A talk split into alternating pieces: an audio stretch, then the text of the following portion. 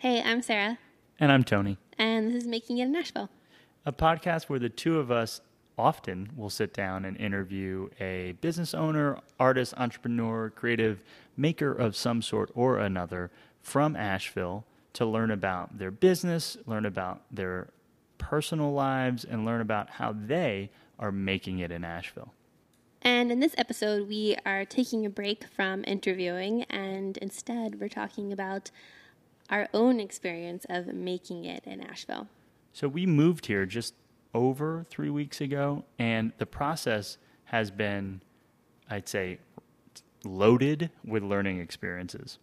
And we tried to build a framework for this podcast that would be transferably beneficial. So whether you live here now or considering moving here in the future, or will never be a Ashevilleite, someone who lives in Asheville, this podcast episode should still be beneficial. So without further ado, here is episode number 5, the things we wish we knew before moving. Enjoy. Cheers.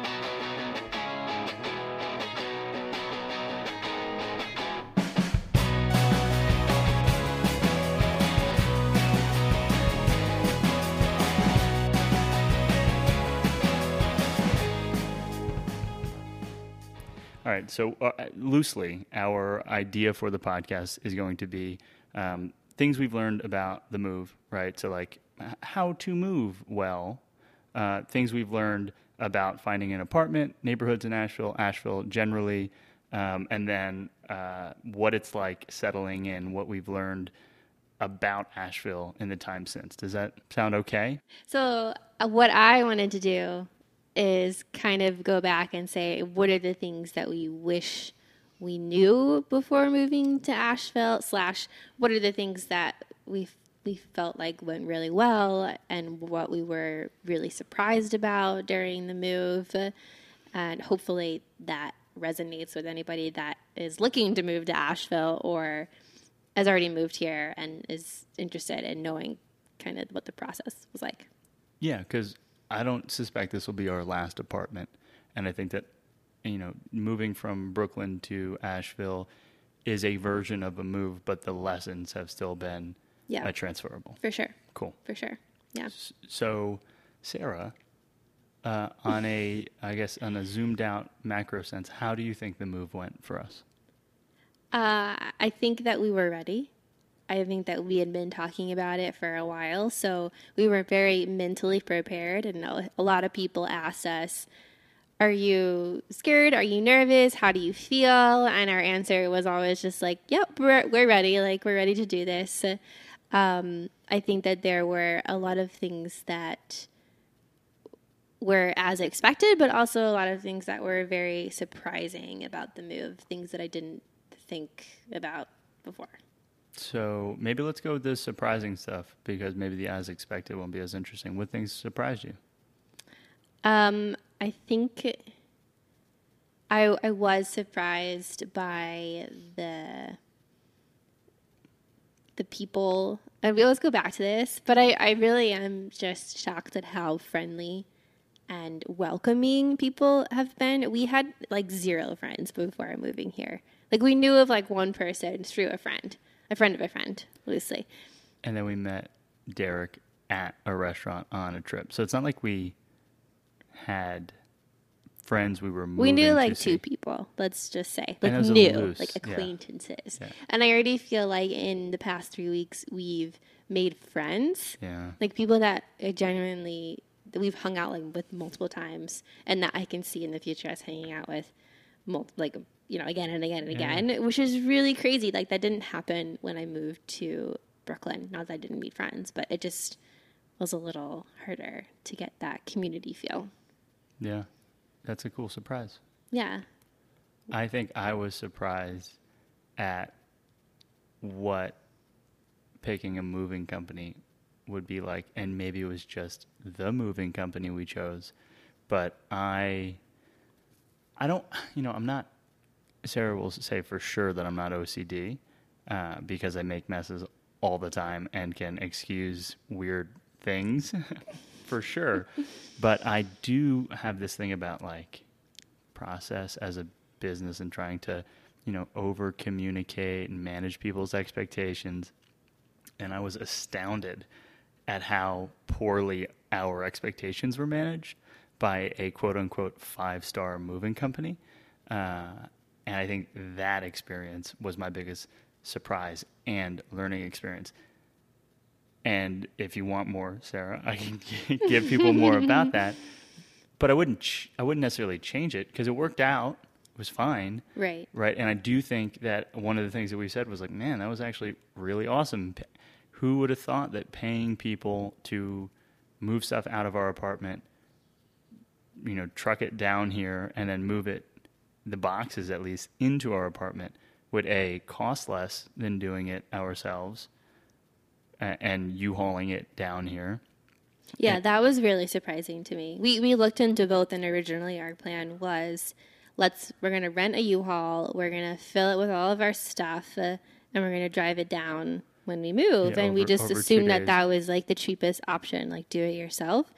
But after looking into some moving companies, and granted, you had some help from your former truck driver grandfather who knew someone, but still, I don't think that the price that they quoted us on was far off from. It was the regular price. So to be clear, my grandfather owned a trucking company for 50 years, and he's still in his early 80s. Works in logistics for trucking, so he'll still like find drivers and routes and make stuff work for trucking companies today. But he just said you have to be out of your mind to want to drive a U-Haul to North Carolina.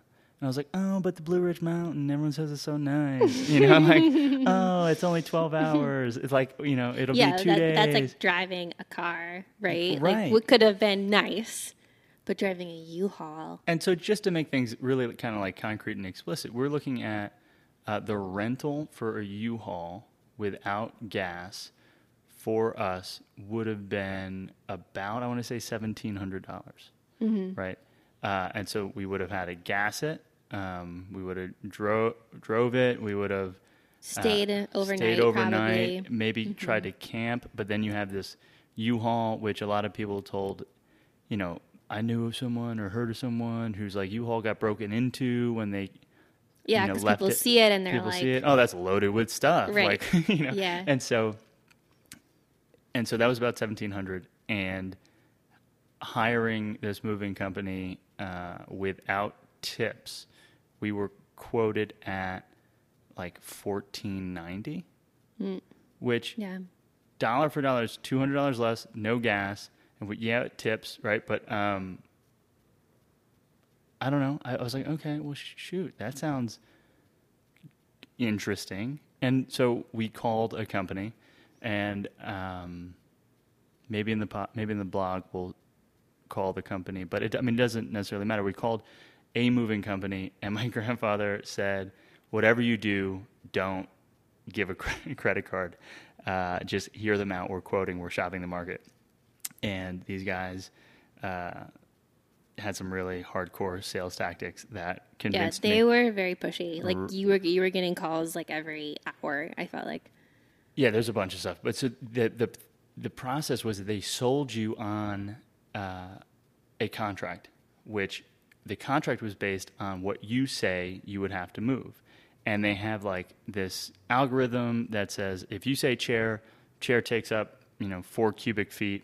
And they would the cost of the shipment would be based on cubic feet, not on weight. And so I didn't realize how important it was to be very specific about what we were going to put in a truck. I thought we were just getting a quote. So I gave him a bunch of stuff, and then he gave me a number, and I was like, cool, not cool. I'm not making a decision today. And then he cut that number into a really interesting price, which was that $1,490, which was already lower than the U-Haul, which we had spec'd out. And he's like, you just put it on a credit card, and you can cancel up to 7 days before. And he's like, but I don't know. Like, I have the truck now. I just checked. We have a truck going in to Asheville. If you want to make sure you're on that truck, you have to swipe today. I don't know if it'll be there tomorrow. And I was like, I know that's bullshit. Excuse me. I know that that's a sales tactic, but it's not a terrible one. And then I gave him my credit card information, and my grandfather was pissed. But the point was, I talked to this guy. He was a strong salesperson, 5-star shipping and moving company, all this stuff, totally legit. Here's this contract. Talked me through the contract, but then there was a bunch of fine print, which I didn't fully understand, but it wasn't that big of a deal because it was cancelable up to 7 days before. And so we said yes, and that's when things got weird again, which we can rewind to a bedbug story from years ago. But things got weird after I said yes, because we had about 2 weeks before we moved, and then I'm trying to figure out, hey, when is this moving company gonna come and get us? Yeah, there was very little communication after we signed the contract. So we went from like lots of communication because they were trying to sell us on this moving contract to very little of when are they coming. When are they dropping it off? Throughout the whole process, we really didn't know when we were going to get our stuff or when we were going to leave it and like where it was going and all that kind of stuff. And there were certain things that were like red flags from the outside, which was like, you can pay with a credit card on this first thing, but the next ones either need to be cash or bank check. And I was like, what is that about? And it turns out, and the reason why there's so weird and so choppy communication is because the first company we talked to sold us a contract, and then they sold that contract to another moving company. And that second moving company came and picked up our stuff. And that second moving company did not have the same name or the same maybe star rating as the first. And so that was weird. You get in phone calls, hey, this is, whoever from the moving company. And I'm like, the moving company? How sketchy does that sound? I'm like, are you, what? And he's like, we'll be there tomorrow morning, probably, between 9 and 11. And I was like, okay, sure. And then it's like, we'll confirm tonight. It's like, okay, so then they're like 8:30 a.m. The next morning, this moving company came, and they moved a ton of our stuff out. It was pretty efficient, all things considered.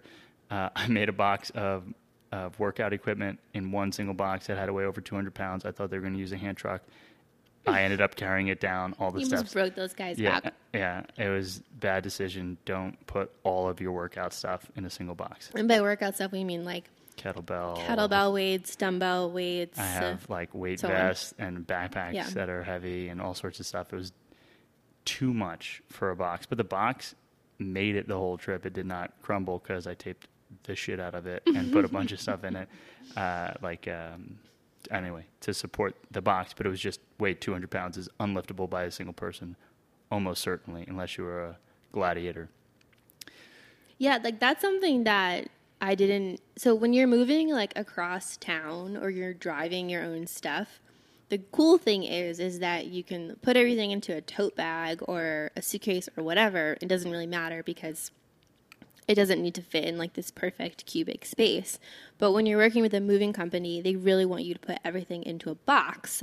So, which makes sense, right? It's easier for them to like stack and fit into this space. So then we had to get, we had to buy all these boxes, which was like just under $100, I think, for the number. And we maybe didn't use like a couple of them. So no, we didn't use just one. Oh, okay. So we had like one left over. So we guess we did pretty good on estimating the number of boxes. But that was something that I didn't really expect was like, oh wow, the cost of boxes and the cost of like, tape and all that kind of stuff, which it's minimal compared to everything else. But that's something like if I were going to move again, I would like really start collecting. Yeah, I boxes completely agree. Find like a better way to get them. So it was, and the boxes should have cost us less, but we didn't have a car, and we lived in Brooklyn, and the nearest Home Depot with the 18 by 18 by 16 boxes, which is what the moving company required us to have, and the moving company would have charged us more for boxes if we bought them through the moving company than they cost at Home Depot, right? So we did that stuff. we bought, you know, we got packaging tape, we got saran wrap tape, which is, I think, the single greatest thing for moving. Oh, my God, yes. That, like, green plastic wrap stuff, you just wrap everything in it, and it stays together, and then it, like, sticks to each other in the box. And so, it's not tape. Yeah. And it's not tape, because tape is a pain. Tape is a real pain to untape. You can't untape tape, but you can... like kind of rip that stuff up, and it gets super strong, so it protects stuff. Right. It protects plates. It keeps glass from like shattering. Love that. We used newspapers that had been recycled from my dad's newspaper stand.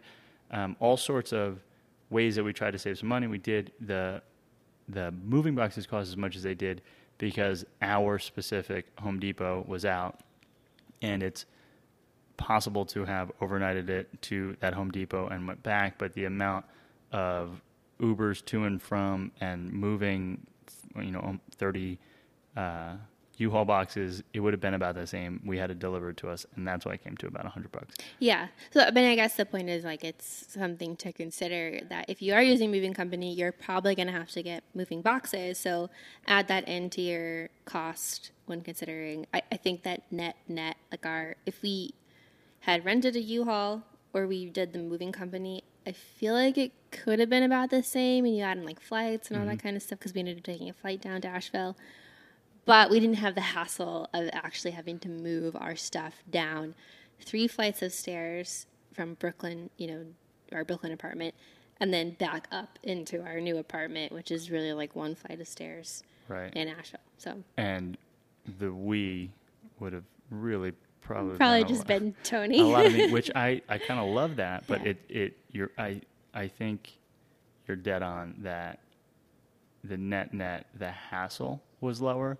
Here's the end of the moving company saga was just that. So they sell the pickup to another moving company who then, if they want to, sells the contract again to a third and sometimes fourth moving company. So the third moving company would have been like a storage facility, and then the fourth moving company would be a company that actually brings it down, or, invert that. So a moving company brings it down, and then a fourth place stores it. And so it was 3 total companies that we were aware of owned or possessed our stuff at some point during the process. And it was very unclear when we were going to get our stuff back. It took 1 full week from the day that we moved in, which was almost just under 2 full weeks from the day that they took our stuff. So while there was no hassle, if we didn't want there to be, there was no hassle moving the stuff down and out of our apartment and up and into our apartment. There was a little bit of hassle on trying to understand who to contact to figure out where our stuff was. And I got to work on my yoga breathing to kind of relax through that. Yeah, for sure. Definitely. And I think something that was really smart, and I hope that all moving companies do this, is that they number all of your boxes and your stuff. So they actually put like little stickers on it, and it'll be like box 1, box 2, and then you'll have a sheet to kind of refer to. So how many items you have, and so when we got them back, we were just checking off the numbers to say, okay, we've got, all the items except number 32, and then they went back on the truck and they found it. So that was really helpful in just making sure we had all of our stuff. And then you also, Tony, did something really smart, which was you actually said like what those items were. So we knew, we were like, okay, box 32 has all of our kitchen stuff. Box, 38 has the workout equipment. So, like, we were able to go through it and figure out what we needed to pull out first. Yeah, and, those were 2 different things. So they came with a roll of tape that had lot numbers on it, and it went up to, we had in total 52 things. Yeah. And we had 31 or 30 boxes, and I numbered all the boxes, and we had a little file of all the things that were in all the boxes. But if we hadn't done that, I had said thank you to the moving company about delivering the stuff. I was like, thank you guys, you did such a good job. And then Sarah was inside, like, going through the inventory list. I was like, hey, Tone, I think I can't I don't think I can see, 43. I was like, oh man. Because the section that they had all these like moving blankets right. allotted to us was clear. So I thought we were done. We were not done. So I think that was a really good heads up. You're right. Yeah. Yeah. And I think even if you're moving your own stuff, it's smart to label the boxes or bags or whatever you have it in and identify what's in it. Yeah. And I went with more granularity than just like kitchen. Right. Mm-hmm. I was when possible, right. I tried to dishes. Or winter clothes or whatever it was. Yeah. Cups. Yeah. So cool. All right. So that's the moving we beat and packing. We beat that one pretty thoroughly. Yeah. There's probably more, but whatever. That's right. Good. Yeah. But I think it would be interesting to talk about as well our experience with finding an apartment in Asheville. I think one of the things that we kept hearing over and over again as we were moving here was, well, one was bring your own job. But the second thing was, oh my gosh, Asheville is so expensive. Like the housing is so expensive. And we were really surprised by that because we were like, what are you talking about? Like New York and Brooklyn is the most expensive place to live in this country right now. And there are other cities too, like San Francisco is really right crazy. There. And when we were like, well, Austin is comparable, but that's kind of like blown up. So I would assume that is more expensive. No. But what we found out was that relative to the area in North Carolina, Asheville is maybe on the higher end in terms of real estate and apartments. Yeah, I think it's all backstory. Yeah, I think it's all a sense of perspective. Everyone in Asheville who's been in Asheville feels that it's expensive. We met a real estate person, Tom, who I think we'll interview at some point, who loves people like us who are moving in from other cities and are like, that's not expensive. I'm sorry. Yeah. Like, wait, what? That house is $300,000? Not expensive. Yeah. But, when you look at Zillow, I think that's it, Zillow. Mm-hmm. Yeah. That house that's $348 or $48,000 today in 2010 was $110,000. Right. And that's a very real difference in value or in price at least than a not so distant memory for people who have lived here. Yeah, and I mean that's honestly probably a part of the reason why we moved here is because we wanted to be a part of a community that was growing and that a place where we could invest in a house. We haven't bought a house yet, but we will eventually. Basically, we can invest into a house and watch that property grow, hopefully. So we are excited that the cost of housing is kind of on the up because that's a good signal for buying now. But we were unsure when we were looking for an apartment to rent. We were unsure of like what is a good price on that, because it was relative to Brooklyn. So we were like, well, anything that's bigger and cheaper than what we were paying was good. Yeah. But we, getting a sense of. And I think we still don't, if we're being honest, I don't think we still don't know. I think that we're still used to the price of things in New York and see relative value when things are less than that. What we still haven't accounted for or gotten used to is like, how much money are we going to be making and what does our cash flow look like? Yeah. And, it's all fine and good that we're a couple $100 under what we were paying in New York. But what if we're not making even money, right? How different does it feel in terms of liquidity for us? Yeah. And so it remains to be seen. Right now we know that we're in an apartment that is noticeably bigger, like I don't know, 4 times maybe or 5 times bigger than our old apartment. Yeah. I didn't have square feet on. We didn't get it on this. We didn't get it on the other one, so it's hard to really say. But it feels. I mean, just the fact that we have. So our Brooklyn apartment was basically a studio apartment. It had a bedroom living area. That was. One space, exactly. And then there was a kitchen area that was like, it was still part of the space, but kind of divided by a wall separator with an open doorway because you took the door off the hinges of that. To make the room as big as possible. So it was a tiny little kitchen space, a bathroom, and then there was like this hallway closet thing, and I wouldn't call it a walk-in closet, because once you put in the actual stuff, there's no room. Clothes and clothing rack, like you couldn't actually move in there. You had to kind of like squeeze by. Our studio was a part of a 2-bedroom long kind of railroad style apartment. Right. Yeah. And that was the hallway into the other half of the apartment. But the point is that we couldn't walk by, do anything shoulder. Without hearing the other person. So like Tony and I couldn't be in separate rooms. I mean, maybe if you count the bathroom, but there was really no other. And Tony's smiling. There's really no other like privacy, or like if I wanted to work on a computer and he wanted to watch TV, or vice versa, there was no way that the two of us could do it. Gonna really overshare, but together. In one of the first acts of our relationship as us being together, Sarah was there, and I did a magical ceremony over the bathroom, and I cast a spell, and that spell meant that anything that happened in the bathroom created no noise, and nothing was possible to be heard in the rest of the apartment. And so for the 2 years that we lived there together, not a single sound ever came out of that bathroom. I never heard a single sound. You know, let one loose. Nope. Not when I was in the bathroom. Not true.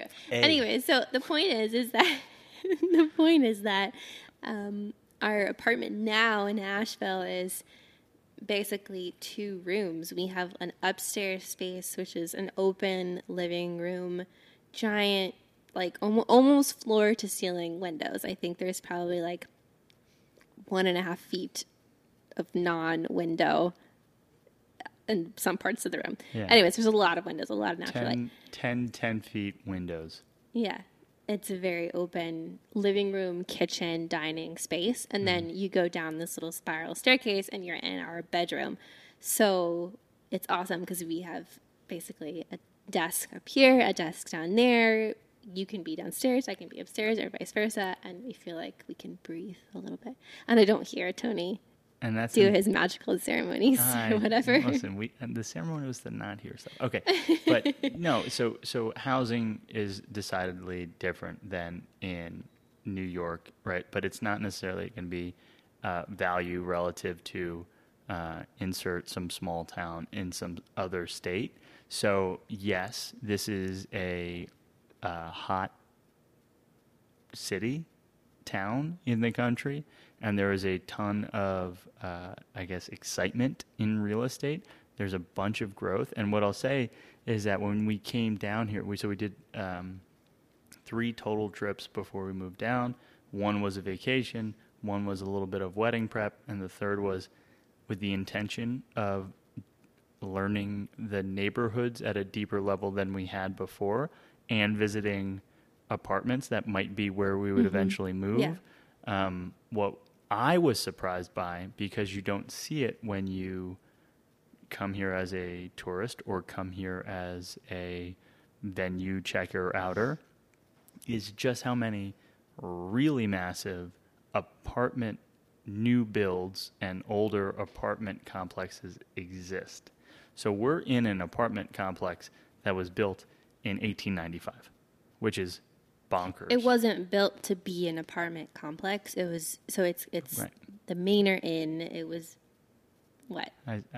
He laughs at the way I say Manor. Manor, like, Manor or Manor. Let us know in the comments below. Yeah. Okay. I think Manor is like someone who's from the most northeastern state in the U.S. Maine is a Manor. But cute. Go ahead. Continue. Every time I see small. Yeah. So where we're in now was built to be like a hotel and inn where tourists would stay when they would come to see the Asheville. So it's a very old build. It's all one building that's connected. It's like this weird surrounded by mansion. Cute little cottages. Yeah. It's got like this German mansion vibe to it. But we saw a lot of more, modern apartment complexes built in the last year or 5 years that look like an apartment complex in anywhere. Yeah, and I guess our takeaway from that was we felt like we were in a dorm or a hotel in some sorts, because it was like every apartment was the same, all very cookie cutter. But then you had these amenities like pools and workout rooms and parking and whatever else, which was cool, but it just didn't feel like us in the long run. Right. So when we were thinking about it, like Sarah made this awesome little matrix and spreadsheet, and we can put that on the blog, but it was like, you know, the things that we wanted or thought were important.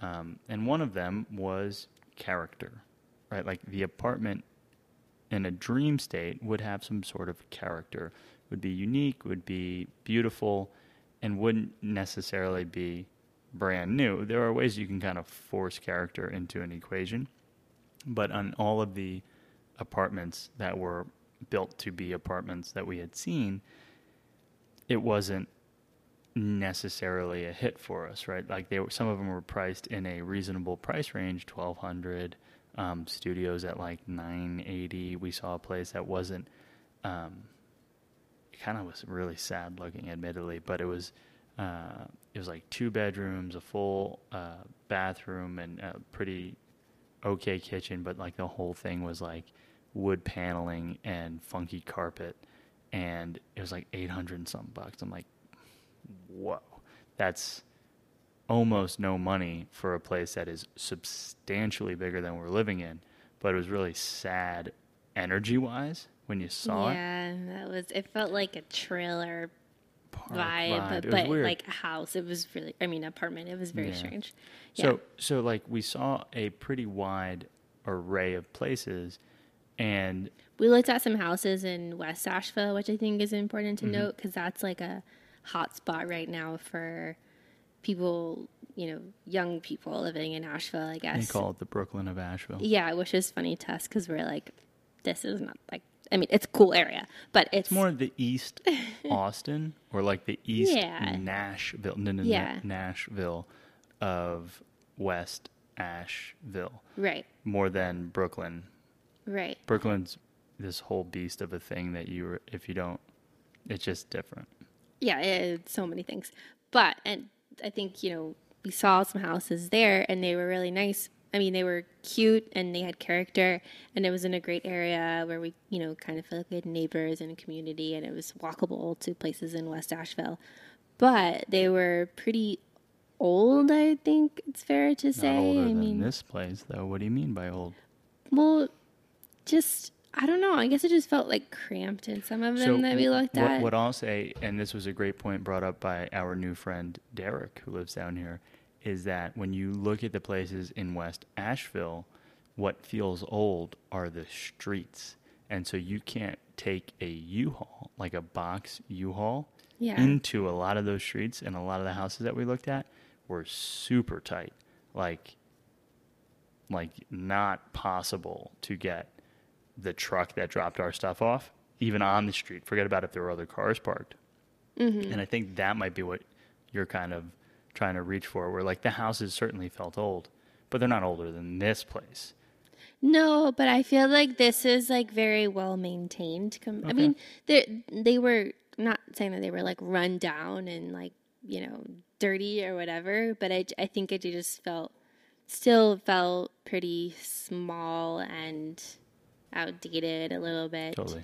But yeah. I mean, we also saw a great place that was formerly an Airbnb, and it was like completely furnished and redone and new and cute and adorable, but it almost felt like we couldn't even nothing we could do to it. There's nothing we could do, yeah. All the furniture, I mean, we could have asked them to move the furniture out, but it just didn't feel like us. So we didn't have the best of luck in West Asheville.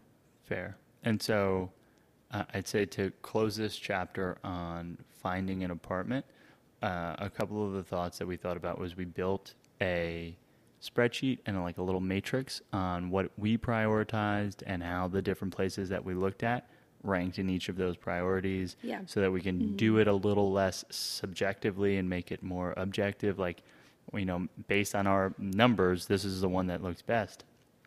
And that helped us to communicate with each other about how we were feeling. Additionally, this place needed a human being to come look at it before they would let us make a I guess, deposit or put in an application? Yeah. So, I mean, because we had looked at houses. We had gone and we came to Asheville, looked at houses and gone. And go ahead. Cough it out. Jeez Louise. Oh, poor gosh. Thing. Yeah. Sorry. You're good. Okay. So we had come to Asheville. We had looked at some houses. We didn't say yes to any of them. We kind of felt like we haven't found the apartment for us yet. And then a week after we left, Tony, was looking online. We were kind of looking every day, and we saw something that was very interesting to us. And we had a friend go and look at it for us immediately because they had to in order for us to even put a security deposit down.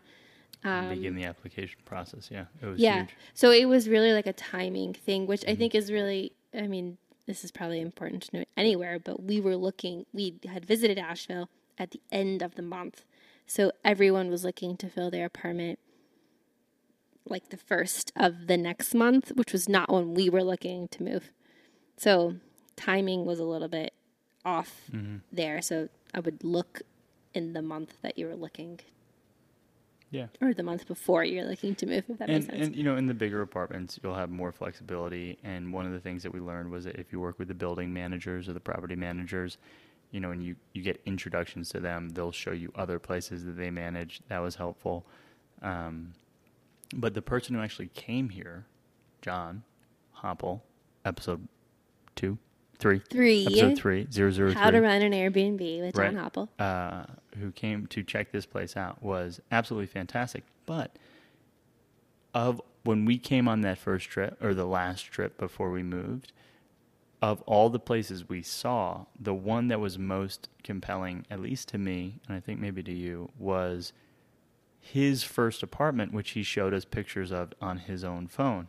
It had really interesting character things, right? Like it had built-ins and it looked just different. And it wasn't a huge space, but it was nice. And we hadn't seen any place like that. And he said, I was on, was it Chestnut? Is he on Chestnut Street? So I think. Yes. Yeah. Right, it was the Jefferson apartments. So he was just on, just north of Asheville. In this it's like the kind of Five Points area, which is very close to where we are. Very close. And so he signaled a bunch of things that we hadn't necessarily been able to see, and then we saw pictures online that looked the closest to the place that he had been to, and he had offered, "Hey, if you need anything, we'll go check out I'll check out a spot for you."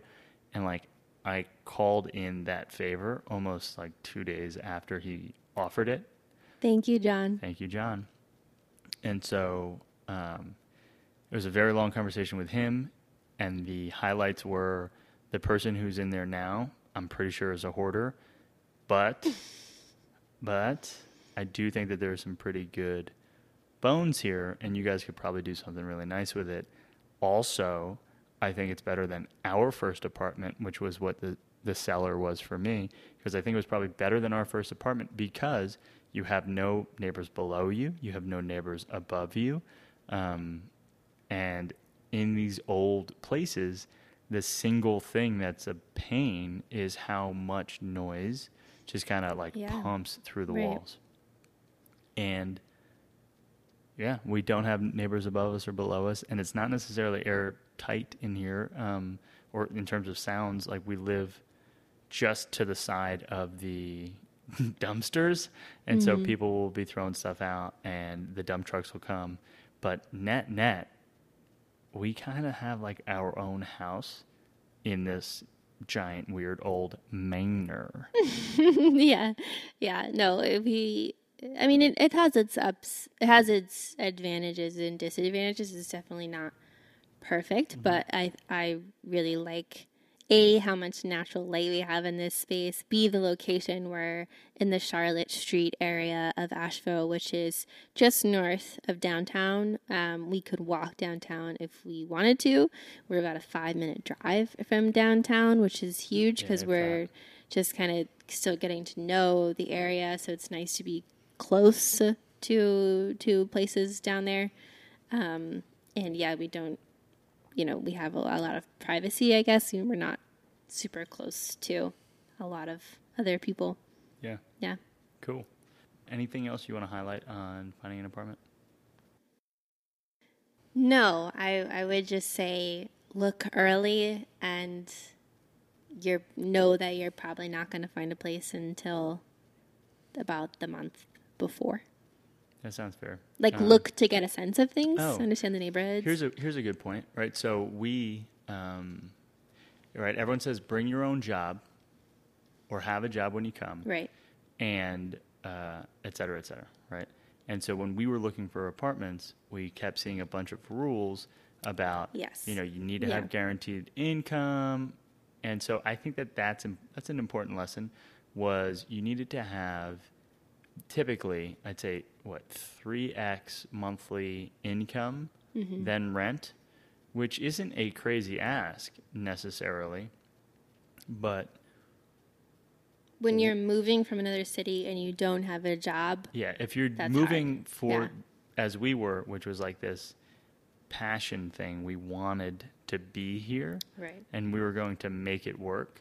Well, guess what you can't do is guarantee your income. So they have, and what they used here, which I find interesting, is they have a, like, retirees... And they have this like other way that you can guarantee that you'll be able to pay, which was how much you have in a savings account, and or put 3 months of rent down. And so we had enough that we could put 3 months of rent down, which isn't that crazy of a request when you're used to sometimes in New York, first, last, brokerage fee and a security deposit ends up being about the same. But it was a little bit with the unknown. I think unknowns give me a little bit of anxiety. And there was a little bit of this like unknown anxiousness as to, are we going to be able to get places that we want moving here to pursue passion rather than moving here for a job at the hospital? Yeah, definitely. I agree with that, because it's one thing to be anxious about, oh my gosh, am I going to have enough money to kind of get me started here? And it's another thing to realize that, oh no, I don't have enough money to get this apartment that I want, that I feel like I can afford, but I can't prove it yet. And so like the workarounds are an Airbnb for 2 weeks, or... you know, Craigslist and become someone's roommate, and there's a bunch of websites, and we can list them on our site. I remember there's like a Facebook group that someone referred us to that was helpful. So there are ways around it for sure, but I think that's a really important thing to think about, is like, you know, figure out your income and your job and have money and savings, and that probably goes for anywhere, but we noticed that specifically about here. But cool. Yeah. All right, so. Location, and timing, and income, or be able to make a sizable deposit, all important when thinking about where you want to be and getting there. Yes. Now, we had this big old space, and we moved a bunch of stuff, but we really didn't move furniture. Yeah. The first week we were pretty much sitting on a side like coffee table and then eating off this other like dining room table. So like we didn't have anything. We went to REI, we bought some two camping fold out chairs just so we could sit in something, but and an aero bed from Bed Bath and Beyond. So we slept on the floor in aero bed, and then we had two camping chairs, which we eventually used at the table. The table was too high for the camping chairs, so it was this whole thing. But we were basically camping for the first few weeks. What have we learned? The last thing, what have we learned about this city, and how have we filled our space? Right. Okay. So we had this huge space to fill, and we didn't want to spend a lot of money on buying new furniture. We both, I think, really feel that it's important to buy used things. For when we can. When we can, and when we find the right stuff, we like to be eco-friendly and sustainable and we also like the character of old stuff. So we went and we started looking around different thrift shops and antique shops. And I think the biggest thing we will both agree on is how affordable some of these places are compared to New York. Yeah, I mean, well, A, affordability for sure. B, is how many there are. Yeah, there's so what I'm surprised by is just how many. Like, so we have, you know, thrift store type things in New York, and they're plentiful.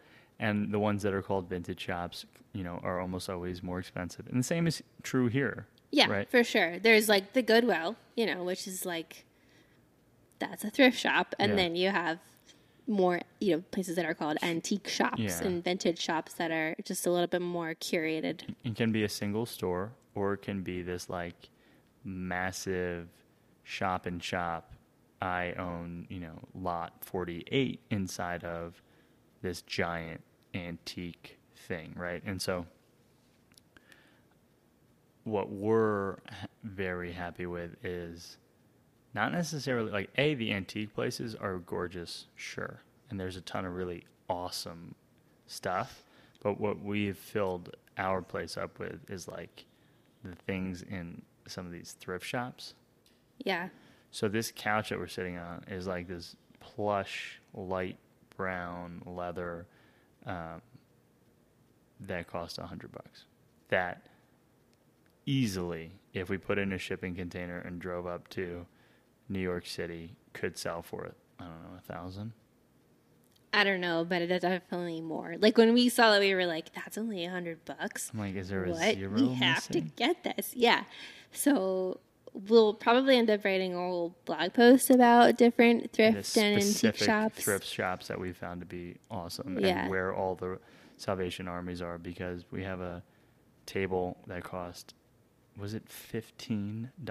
Yeah, we got a desk from Goodwill that was $15. That is much. Very solid. That is like, again, is a zero missing? Right. Because when you go to the antique spots, you know, there are tables that are, you know, the exact same, let's say, for $300, $400.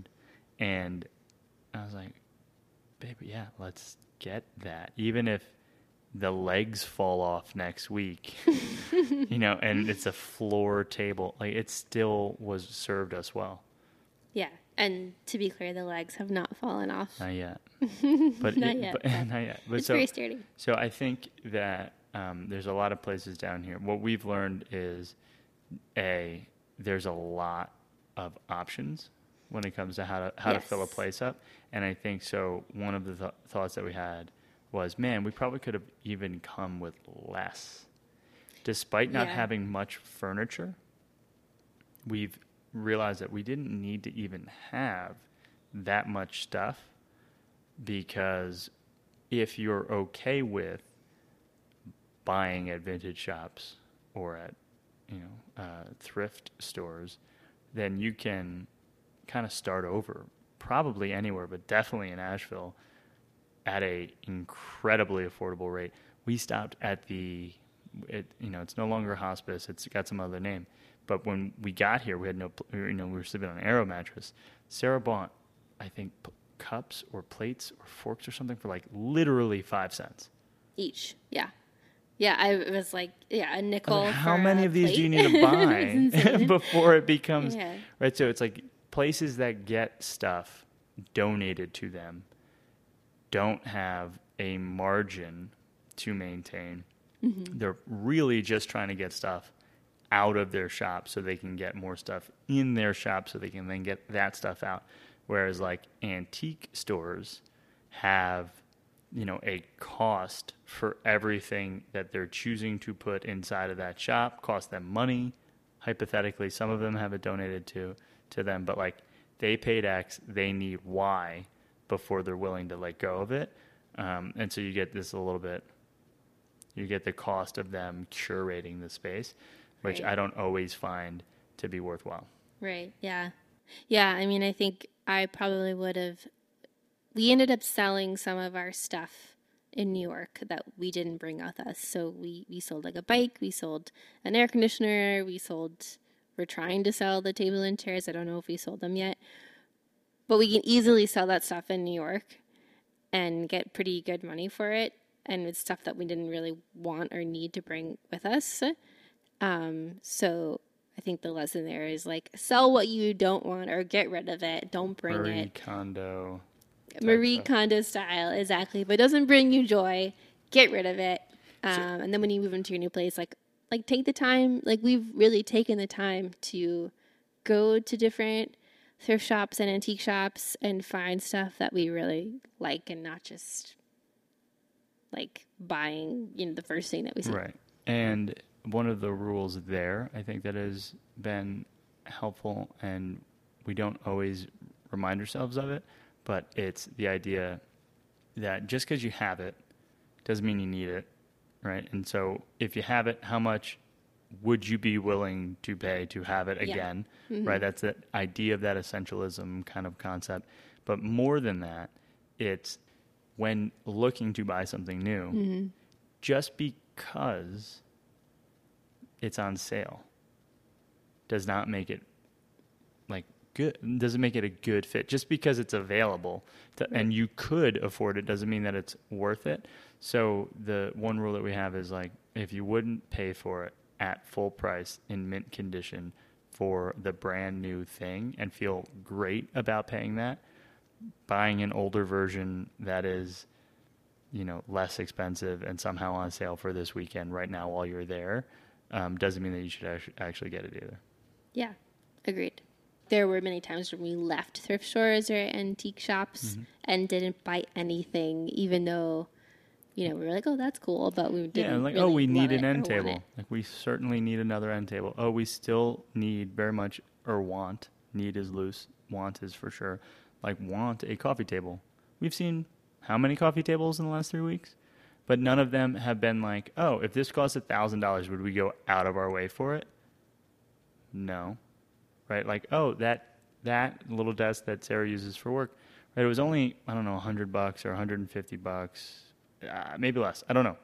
But like, if it had been $200, I still think it's a pretty good $200 desk. Yeah. $300. All right. Well, maybe they could have put a fresh coat on it, but like, structurally, yeah, it's good. Right. Yeah. And so at 75, sure, that's actually just a huge value for us. Yeah, for sure. And so that's all I kind of mean. So it's like we bought a car, right? So one of the things that we needed to do to settle in was buy a car. And, I've never been on, you thought that the moving company called a lot. That was during the car buying process, and car salesmen call a lot. Yeah, there was one day where Tony was on the phone for literally 8 a.m. to 8 p.m. I didn't even talk to him because he was on the phone either with the car dealership who was trying to, bargain with him, get us back into the car dealership. Uber us back to the car dealerships because we didn't have a car, doing whatever to get us physically on the lot so that we would buy. Exactly. So it was a car dealership or you were trying to call the moving company who wasn't returning your calls. And then also my grandfather, who is a saint and a crazy man, who was, he would say assisting. I would say assisting. He was assisting us, but with both transactions, but just he is so hardcore, and so the point is, we had gotten to a price with our Subaru that we ended up buying where either of the dealerships, I felt like we had decided was like, this is fair. This is fair. We would pay for this. And so now, knowing that we would pay for it, how much lower than this can we get them? And so it became this whole thing, and like, how much more can they add to it? Because we had already checked the box of this is more than reasonable for the quality and for the brand and for the security and all the things that we think it's going to provide us. Who knows how it'll turn out? But like, it has already checked our boxes on how we perceive value. And so now anything else that we can do is fun and a cherry on top, but non-essential. And two versions of cherries that we got from our sweet dealer or salesperson, Dustin, are these big old beautiful Yeti mugs that we have, just to, you know, get a little bit more benefit for a transaction that we were already felt good about. Yeah, I think going off the like surprising elements of our move, we've never bought a car before, and so I was so surprised at how much dealerships will just like do anything to get you back into the dealership and to get you to say yes to whatever it is that they're offering you. Which shows up in the most aggressive sense, at least in our experience, with warranties and add-ons and things. And so we had luckily talked to a lot of friends and, advisors of varying senses that were able to talk us through some of that stuff.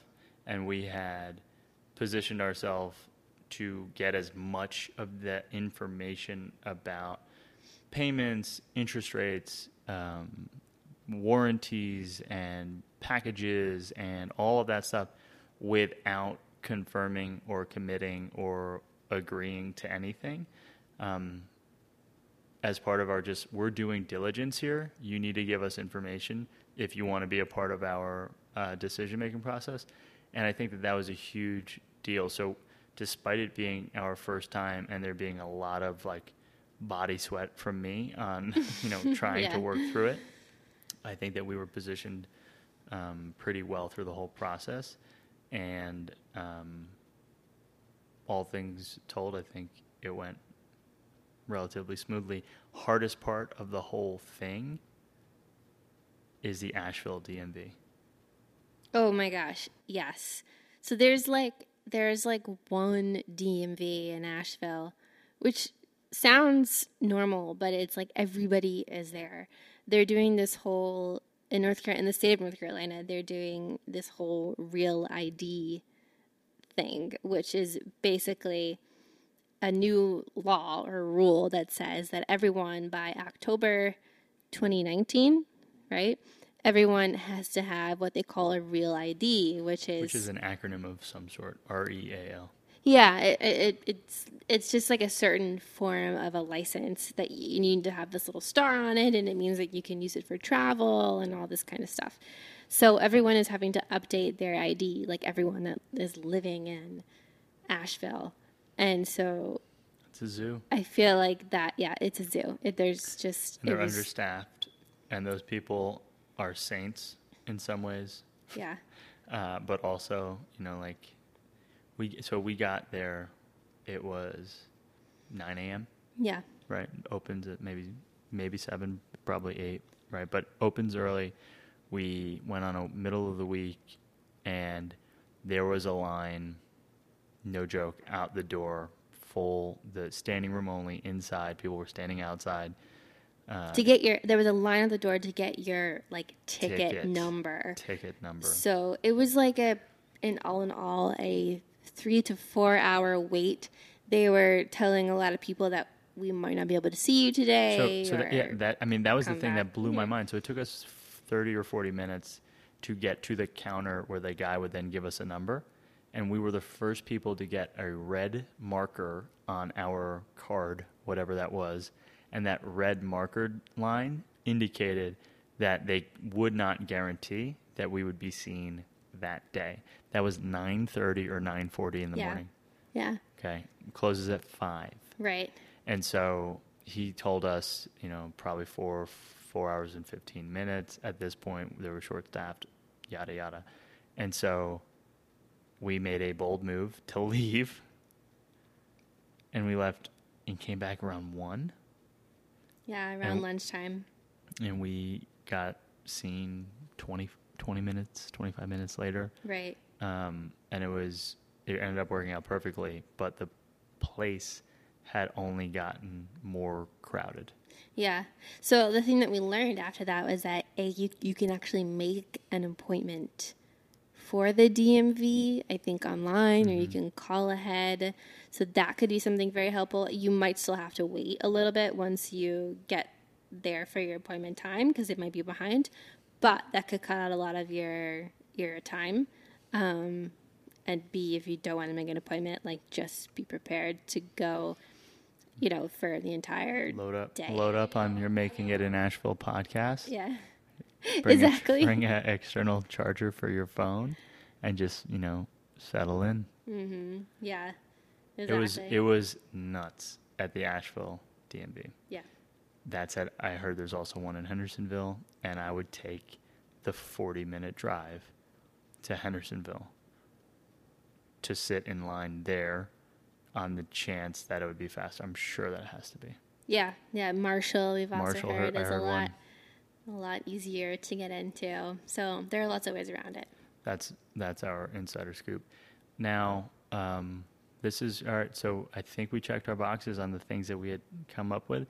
Anything else that you're thinking about that you would want to say? We're 3 weeks, just over 3 weeks into this, where it is Memorial Day weekend here in Asheville and in the United States, because we have an international audience.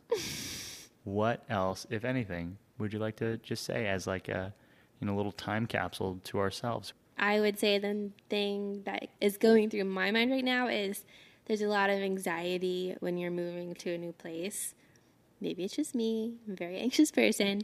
But I think there's a lot of anxiety about unknowns of, you know, where are we going to be living, and are we going to meet people, and are we going to have a job, and how much money are we going to be making, and what's it going to be like?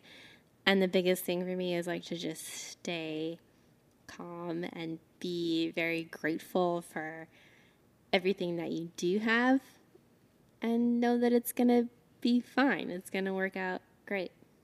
I love that. As I was asking that question, was thinking, what would I think? Mm-hmm. And my thought is not so different. It has to do a little bit with our last solo podcast with that B statement stuff. Mm-hmm.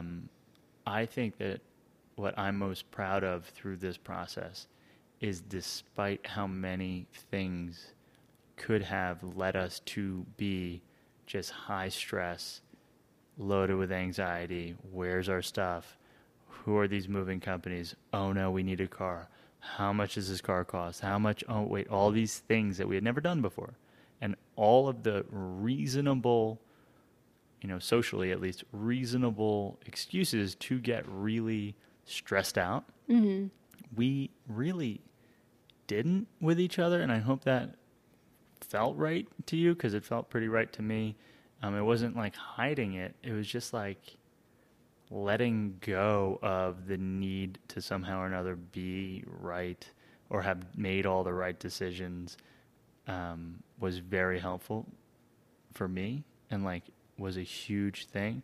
And then also the idea of, or wanting to, I guess, congratulate us in some small way on saying it mm-hmm. and creating it. Mm-hmm. I am super happy to report that like we have a website that's real. We have a business, more importantly, a business that's real. Yeah. We have friends here. We have people who are interested in working with us. And what, a month ago, none of this existed. Yeah. Yeah. And I think there's something to be said about that, about how much is possible when you show up.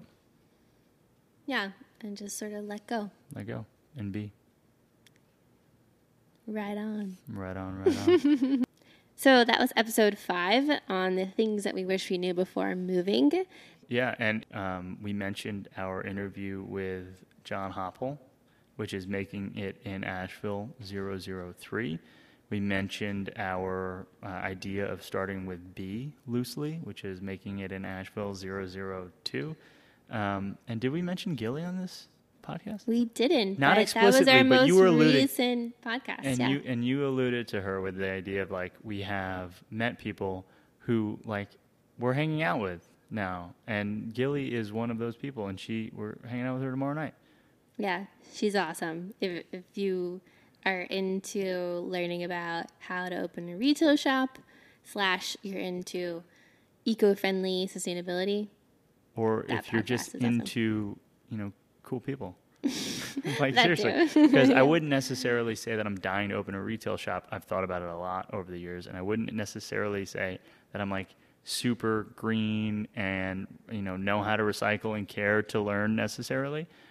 We do, right? But there's something I think about her ability to just kind of like make something from nothing, say it, do it, which is the thing that if I'm going to bet what the theme will be for the next 10 episodes, it's going to be something about just doing it, like just saying this is something that I want to do and solving for all of the variables that are unknowns and making it so.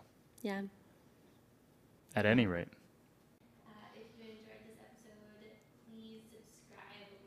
If you enjoyed this episode, please subscribe, like, share the love.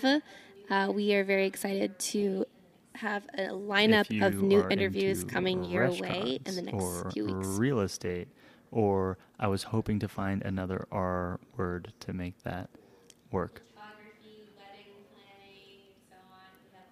Photography, wedding planning, and so on. And we have a lot of people in this industry that are coming on the show. Or you would like to be on the podcast, reach out. And the way to do that is go to makingitinasheville.com. There's a contact page. There's a bunch of forms that you can fill out to suggest podcast interviewees and businesses that we should look into.